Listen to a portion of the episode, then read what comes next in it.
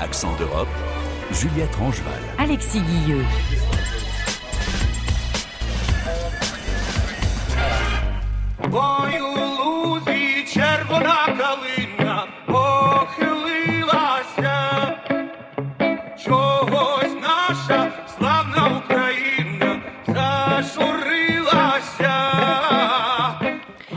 Bienvenue, deux ans après le début de la guerre, Kiev est en difficulté. Les munitions manquent, les défenses russes sont extrêmement fortes et il faut relever les recrues épuisées par des mois de combat. Le pays a d'ailleurs adopté un projet de loi un peu plus tôt dans le mois pour euh, préciser les nouvelles règles de mobilisation. Où il faut mobiliser, c'est un impératif pour Kiev face à la guerre qui s'enlise.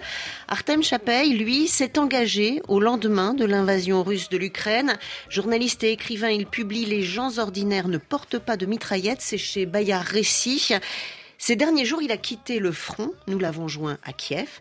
Il revient sur une expression qu'il utilise beaucoup dans son livre, La honte espagnole à l'origine de son engagement et sur la séparation d'avec sa femme et ses enfants. En fait, avoir à quitter ma femme et mes enfants, c'est cela qui a été le plus dur. J'en parle dans le livre. J'ai beaucoup pleuré pendant les premiers mois après mon engagement, probablement plus que dans toute ma vie d'adulte. Mes enfants se sont réfugiés les premiers mois en Allemagne. Quand ils sont revenus, j'étais bouleversé parce que je ne savais même pas dans quelle classe ils étaient. Ils avaient été absents tellement longtemps.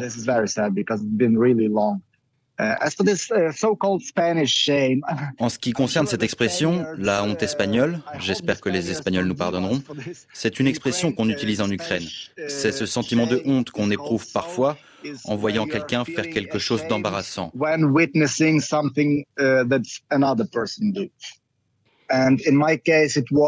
Et dans mon cas, c'était pendant les premiers jours de la guerre. Nous étions dans un village, dans le centre du pays. J'ai vu un père être mobilisé pour servir dans l'armée.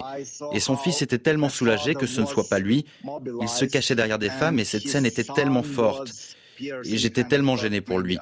C'est peut-être à partir de là que je me suis dit que je voulais entrer en résistance plutôt qu'être une victime tremblante. Au début, vous parlez de cette honte espagnole avec euh, un sourire euh, dans le livre, et puis petit à petit, on a l'impression que ça vous met quand même plus en colère, ces gens qui restent cachés loin du front. Uh, je n'appellerais pas cela de la colère. Je dirais plutôt que l'injustice en général me bouleverse. Il y a des gens qui sont loin de leur famille depuis des années. D'autres sont morts, malheureusement, et pourtant la majorité des gens pensent que quelqu'un d'autre doit aller se battre pour eux.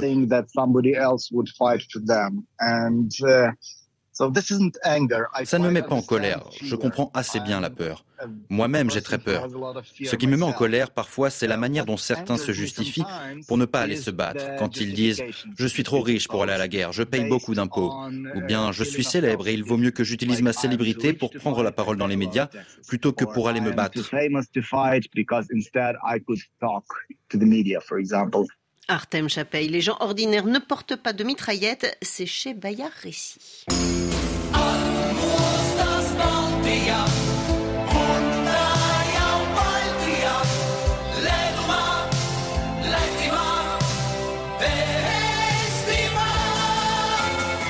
Ces nouvelles tensions entre Moscou et les pays baltes et les fantômes de l'histoire. La police russe a émis une série d'avis de recherche contre trois responsables des pays baltes, dont la première ministre estonienne Kaya Kallas mais elles sont également visées, par, euh, sont également visées des députés et des historiens. Oui, au cœur de ces poursuites, leur vision opposée de l'histoire. D'un côté, les États baltes qui craignent les ambitions militaires du Kremlin et qui considèrent que l'URSS les a occupés.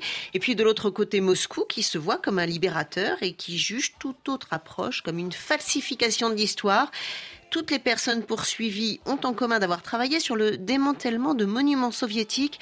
Les explications de notre correspondante Marielle Vituro. Quelques mois après le début de la guerre en Ukraine, les sociétés des trois pays baltes se sont agitées pour démanteler les derniers monuments soviétiques qui restaient. En Lituanie ont été concernés ceux se trouvant principalement encore dans les cimetières. L'historien Vassilios Safronovas travaille à l'université de Klaipeda sur la côte balte. Lui aussi s'est retrouvé sur cette liste de personnes recherchées par la Russie. Quand vous vous retrouvez sur ce genre de liste, vous vous demandez toujours pourquoi ça vous arrive à vous. Et comme sur cette liste, il y a un autre historien et des membres du conseil municipal, c'est certainement lié à la décision de Klaipeda de démonter les monuments dans le cimetière des soldats soviétiques. De nombreux monuments soviétiques ont déjà été démantelés par le passé, mais les sculptures soviétiques dans les cimetières avaient toujours été épargnées, notamment parce qu'elles s'étaient retrouvées sur la liste des monuments nationaux. Tout a changé le 24 février 2022. Vassilius Safronovas. Quand la Russie a tenté de faire plier l'Ukraine, cela a été un choc pour nous tous. Et dans ce contexte de grande émotion, le mouvement de démantèlement des monuments soviétiques, lancé par un simple militant, a trouvé un large écho.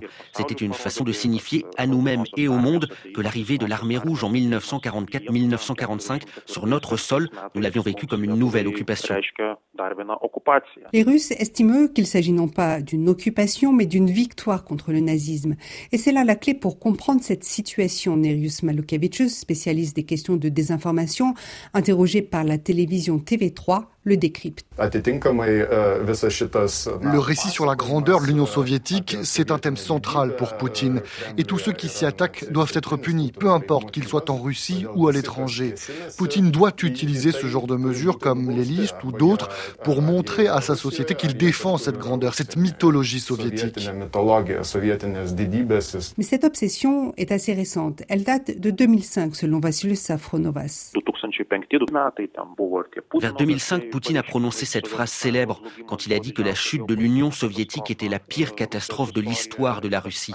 C'est à ce moment qu'on a vu que le rapprochement qui s'était opéré avec Gorbatchev puis Eltsine était bien fini et qu'une ligne de fraction apparaissait. Si en miroir de la vision russe, les sociétés baltes veulent se réapproprier leur histoire en se débarrassant notamment des derniers vestiges de la présence soviétique, certains historiens s'interrogent pourtant Comment parler de l'occupation soviétique si tout disparaît de l'espace public? Ils auraient voulu laisser certains de ces monuments tout en n'oubliant pas de les replacer dans leur contexte. L'ennemi était chez moi, on m'a dit résigne-toi, mais je n'ai pas pu.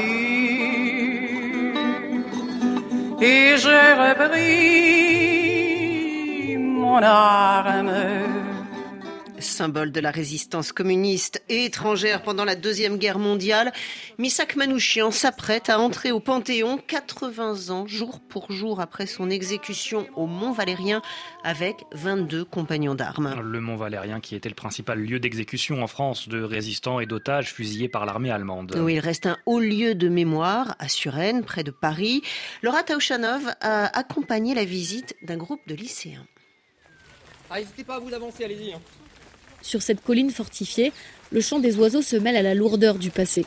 Sous une pluie fine, une classe de seconde retrace le parcours des condamnés à mort avec un guide du mémorial. Comme eux, beaucoup de ces hommes n'avaient que 16 ans à l'époque. Tous les drapeaux français sont remplacés par des croix gammées, l'ensemble des panneaux de signalisation qui vous indiquent le nom des rues, des places, des jardins, des cinémas, tout est inscrit en allemand.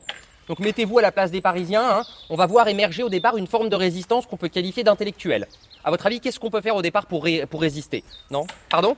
Les tracts, exactement. Tracts, journaux clandestins, journaux de résistance. Ça va commencer par ça. La visite se poursuit dans la clairière. C'est là qu'ont lieu les exécutions des résistants arrêtés. Bah, ça fait même pas 100 euh, ans. C'est surprenant, triste, mais euh, ça nous permet de nous commémorer euh, à ceux qui ont voulu sauver la France. Ça nous reste mieux en mémoire que euh, quand on apprend en cours ou, autre. Ici, on est en altitude, hein, à 160 mètres euh, de hauteur. On est à peu près au deuxième étage de la Tour Eiffel. On est assez éloigné de Paris, mais également assez proche des institutions. Et puis, c'est pas autant urbanisé à l'époque ici. Hein. Il y a beaucoup moins d'habitations. Et la clairière, elle est très encaissée, très enclavée. Beaucoup de végétation au-dessus, ce qui fait que les coups de feu sont relativement étouffés. Donc, le Mont Valérien, c'est vraiment le lieu de discrétion par excellence pour les exécutions. Les condamnés à mort étaient placés sur des poteaux d'exécution le long d'un talus en lierre qui n'a pas bougé. Ils avaient le choix des yeux bandés, des mains attachées. L'officier notifiait l'acte de condamnation à mort en énonçant à haute voix l'identité des hommes. Le peloton effectuait le tir et ensuite le médecin venait constater le décès. Maintenant, on va se rendre sur le petit chemin au niveau des trois panneaux qu'il y a là-bas, qui sont les trois seules photos qu'on a d'une exécution ici à l'époque. Théoriquement, il y a quelque chose qui va vous surprendre tout de suite en les regardant. Vous avez des questions avant qu'on y aille? Allez, super. Sur une de ces photos en noir et blanc, on se rend compte qu'il y a 40 soldats pour seulement 5 hommes non armés. Tu t'imagines pas, moi, enfin, moi je pensais que c'était 10 personnes maximum, mais en fait on apprend qu'il y en a 40 soldats, on voit deux rangées, une, une rangée de soldats debout et devant euh, des soldats euh, à genoux et, euh, et derrière cinq, les 5 résistants fusillés. Je trouve que c'est bien de venir ici plutôt que de rester derrière, derrière un bureau dans une salle de classe. Je trouve qu'on en apprend beaucoup plus en revenant ici. Ces soldats, ils ont beau recevoir l'ordre d'exécuter des gens, ils n'ont pas l'ordre de les faire souffrir. Donc en mettant 40 soldats, on s'assure au moins de la mort rapide des hommes qu'on a en face de nous. La deuxième raison, c'est que l'armée allemande, elle cherche à maintenir au plus haut le moral de ses troupes. Là, vous êtes face à des soldats de la Wehrmacht. C'est pas des nazis. Enfin, théoriquement, si on a un nazi convaincu, c'est la SS qu'on intègre. Là, on leur demande d'exécuter des hommes qui ont 16 ans pour le plus jeune, 72 pour le plus vieux, donc ils pourraient très bien être leur père, leur fils ou leur grand-père. L'officier va mettre des astuces en place pour diluer cette culpabilité. En en mettant 40, on la partage cette culpabilité entre chacun. Nous passons par une petite chapelle où la température chute d'un coup. C'est ici que les fusillés sont enfermés en attendant leur exécution. On voit encore une dizaine de graffitis gravés au couteau, au crayon ou à la boucle d'une ceinture. Un message anonyme Vive la France, vive l'URSS rappelle que 70% d'entre eux sont des communistes. Alors, euh, dans les archives de la police, il est arrêté pour euh, activité communo-terroriste. Et puis une dame de 82 ans déplie sa chaise pour s'asseoir et faire une pause à côté de plusieurs cercueils en bois. Elle participe à la visite aujourd'hui pour parler de Gaston Charles, son père, un résistant fusillé le 7 mars 1944. Il a été condamné à mort euh, et on a eu un droit de visite. Et moi, je suis allée le voir à la prison de Fresnes avec ma maman. Donc j'avais deux ans et trois mois. Alors moi j'étais toute petite, donc je me souviens des brindilles d'herbe qui poussaient entre les pavés. Et puis euh, la porte de la prison s'est ouverte et mon père est entré, donc mes parents ont parlé. Il m'a donné des sucres d'orge qu'il a passé à travers le grillage. Donc c'est le dernier souvenir que j'ai de mon père. Il a été fusillé ici et emmené au cimetière d'Ivry dans ces petits, ces petits cercueils qui sont tout petits. Ben, j'ai su que ma mère au cimetière d'Ivry, elle a fait ouvrir le cercueil pour être sûre que c'était son mari qui était dedans. Donc c'est là qu'elle a vu qu'on leur cassait les jambes. Moi, je m'appelle Annette Bouton et j'ai remis Charles après. Mais vous savez, euh, il fallait vivre, hein, on en a pas reparlé beaucoup. Hein. Euh, ma mère, euh, elle était d'origine juive, hein, donc il y a une partie de la famille qui est morte aussi à Auschwitz. Donc ça faisait beaucoup, il fallait avancer dans la vie. Un travail de transmission, c'est sûr, parce que bah, les derniers témoins disparaissent, donc il faut passer le flambeau. Je m'appelle Kenny, j'ai 16 ans, ça m'évoque un peu des sentiments tristes parce qu'on a des gens qui sont morts parce que juste c'était juif, partager des histoires euh, que la dame nous a, nous a données, bah, on, pourra les, on pourra les donner aux futures générations aussi. Enfin, c'est ce que j'aimerais faire. Euh, moi, ce qui m'a marqué, c'est la dame qui témoigne. J'ai trouvé que c'était euh, poignant et qu'elle expliquait bien son histoire, même si c'était il y a des années, et elle s'en rappelle encore. Du coup, je trouve ça que c'est marquant, quoi. C'est Géraud Dumas qui est en charge de la visite du jour. Il est médiateur culturel. J'aime pas ce mot, mais je trouve que c'est un peu une revanche sur la vie en fait, de montrer qu'ici c'était un lieu de mort où plus d'un millier d'hommes ont été exécutés entre 41 et 44, et voir maintenant que la vie réapproprie ce site, cette mémoire, elle ne s'oublie pas et elle reste vive. C'est ça qui est beau. Épreuve que la vie a repris ses droits au Mont Valérien, le fort est aujourd'hui un lieu de mémoire, oui, mais aussi de promenade pour les joggeurs et les familles avec leurs chiens. Vous n'avez réclamé la gloire ni les larmes, ni l'orgue, ni la prière. L'entrée de Missak Manouchian au Panthéon au nom de tous ses camarades communistes, résistants, étrangers. Des résistants que les Allemands ont cherché à discréditer en mettant en scène leur procès en février 1944 et en placardant dans tout le pays l'affiche rouge dénonçant leurs prétendus crimes terroristes. Cette affiche rouge les fera, au contraire, entrer dans la légende, comme le raconte le documentaire d'Hugues Nancy et de Denis Péchanski à voir ce soir à 21h10 sur France 2. Hugues qui explique à Accent d'Europe comment a été imaginé ce film choral. Ils sont 23 euh, à avoir été condamnés à mort lors d'un procès. Un seul rentre au Panthéon, mais au nom de tous ses camarades. Ils seront 24 euh, dont le nom va être inscrit en lettres d'or à côté du caveau de Missak Manouchian. Parce qu'il fallait que la République se souvienne de tous ceux du groupe, donc ceux qui ont été condamnés, plus un qui était leur chef et qui sera condamné à mort quelques jours plus tard. Et ils étaient 10 sur la fiche rouge, et pas 23. Donc l'idée, c'était effectivement de raconter ceux de la fiche rouge, au-delà de ceux qui ont été condamnés à mort en février 1944 euh, et qui ont été fusillés pour 22, parce qu'il y avait une femme, les Allemands euh, ne fusillaient pas les femmes en France parce qu'ils avaient peur de la réaction de la population. Donc la femme, Golda Bonchik, a été guillotinée en Allemagne. Donc ces 23, autour de leur chef militaire, Misak Manouchian. Euh, l'idée, c'était de raconter leur parcours, qui raconte à la fois une histoire de l'immigration française des années 20, qui raconte euh, l'engagement communiste, tous étaient communistes, qui raconte euh, la lutte contre l'antisémitisme de certains d'entre eux, parce qu'un grand nombre d'entre eux étaient juifs, et qu'ils ont été victimes, ou leur famille, de l'antisémitisme en Europe de l'Est, puis en France occupée par le régime de Vichy ou euh, l'Allemagne nazie. Donc c'est tous ces parcours différents qui racontent notre histoire, en tout cas un moment très important de notre histoire. Près de Chalon-sur-Saône, un attentat fait 18 morts, 32 blessés graves. À Grenoble, une explosion détruit des quartiers entiers, 1500 blessés. À Bourg-en-Bresse, les boutiques sont saccagées le jour des obsèques du général de Benet. Telles sont les œuvres de terroristes étrangers et presque tous juifs. On, le voit, hein, c'est un, film en noir et blanc, beaucoup d'archives de la guerre, euh, des archives aussi de la préfecture de police, qui sont sans doute un peu plus rares, non? C'est un des enjeux du film. Est-ce qu'on parviendrait à raconter en images d'archives seules cette histoire, ces parcours? Et il y a bien sûr la clé de toute cette histoire, qui est euh, les archives de la préfecture de police.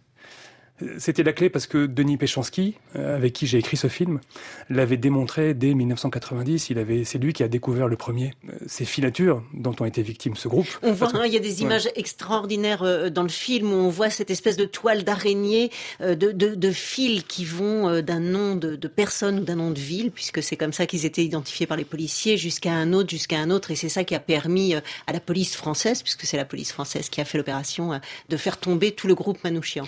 Longtemps on s'est demandé comment ils sont tombés. Est-ce qu'ils ont été euh, trahis? Il y a eu une, une trahison par un des membres qui a craqué euh, sous la torture. Mais au-delà de ça, c'était étonnant que tout le groupe qui soit tombé. Au-delà de 70, 70 personnes ont été arrêtées euh, à la même période. Donc on ne savait pas comment. Donc ça, c'était la première question qu'il fallait régler. Et ce sont les archives de la police française qui ont dévoilé la réalité. Première réalité, c'est la police française qui traquait les résistants. En vous, euh, en vous attachant à ces différents profils, pour Manouchian, euh, par exemple, qui est donc celui qui entre au, Panthéon euh, ce mois de février, vous remontez au génocide arménien, vous, vous partez sur les rives du Bosphore. Pourquoi est-ce que vous, vous choisissez de remonter si loin dans les trajectoires des hommes? Hmm. Pour Misak Manouchian, euh, il y avait plusieurs éléments importants. D'abord, il était apatride. En plus, c'est un rescapé du génocide arménien de 1915. Il a vu son père mourir les armes à la main. Donc, ce symbole-là de son père euh, résistant, c'était important. Mais il fallait aussi comprendre que, euh, comme toute l'histoire de l'immigration le montre, c'est la France qui a fait venir euh, tous ces étrangers et toutes ces familles pour, pour nombre d'entre elles, parce que la France sort de la Première Guerre mondiale, il y a eu la saignée de la Grande Guerre, et donc on fait venir ces, euh, ces Cette étrangers. Force de travail. Et alors, Manouchian entre au Panthéon pour plusieurs raisons. Il, il, entre au Panthéon pour son rôle de chef militaire des FTP-MOI, il était responsable hein, de tout le groupe. Euh, il rentre au Panthéon en raison de la fiche rouge parce que les Allemands, par cette opération de propagande, l'ont désigné comme ce chef de bande arménien avec du sang sur les mains et qui serait le chef suprême de cette bande de terroristes qu'il fallait euh, dénoncer. Et il entre au Panthéon parce que c'est un poète qui rencontre euh, deux poètes. Son histoire touche tellement Louis Aragon que quand Louis Aragon doit écrire un poème en mémoire de ce groupe, il choisit de s'appuyer sur la dernière lettre de Missak Manouchian à Méliné, euh, sa compagne. Ma chère Méliné, ma petite orpheline bien-aimée. Dans quelques heures, je ne serai plus de ce monde. Cela m'arrive comme un accident dans ma vie. Je n'y crois pas. Mais pourtant, je sais que je ne te verrai plus jamais. Et le deuxième poète, c'est bien sûr Léo Ferré qui a mis en musique ce poème. Manouchian et ceux de la fiche rouge ce soir sur France 2 à 21h10. Accent d'Europe à la réalisation Donatien Cahu. Dans un instant, l'actualité continue sur RFI.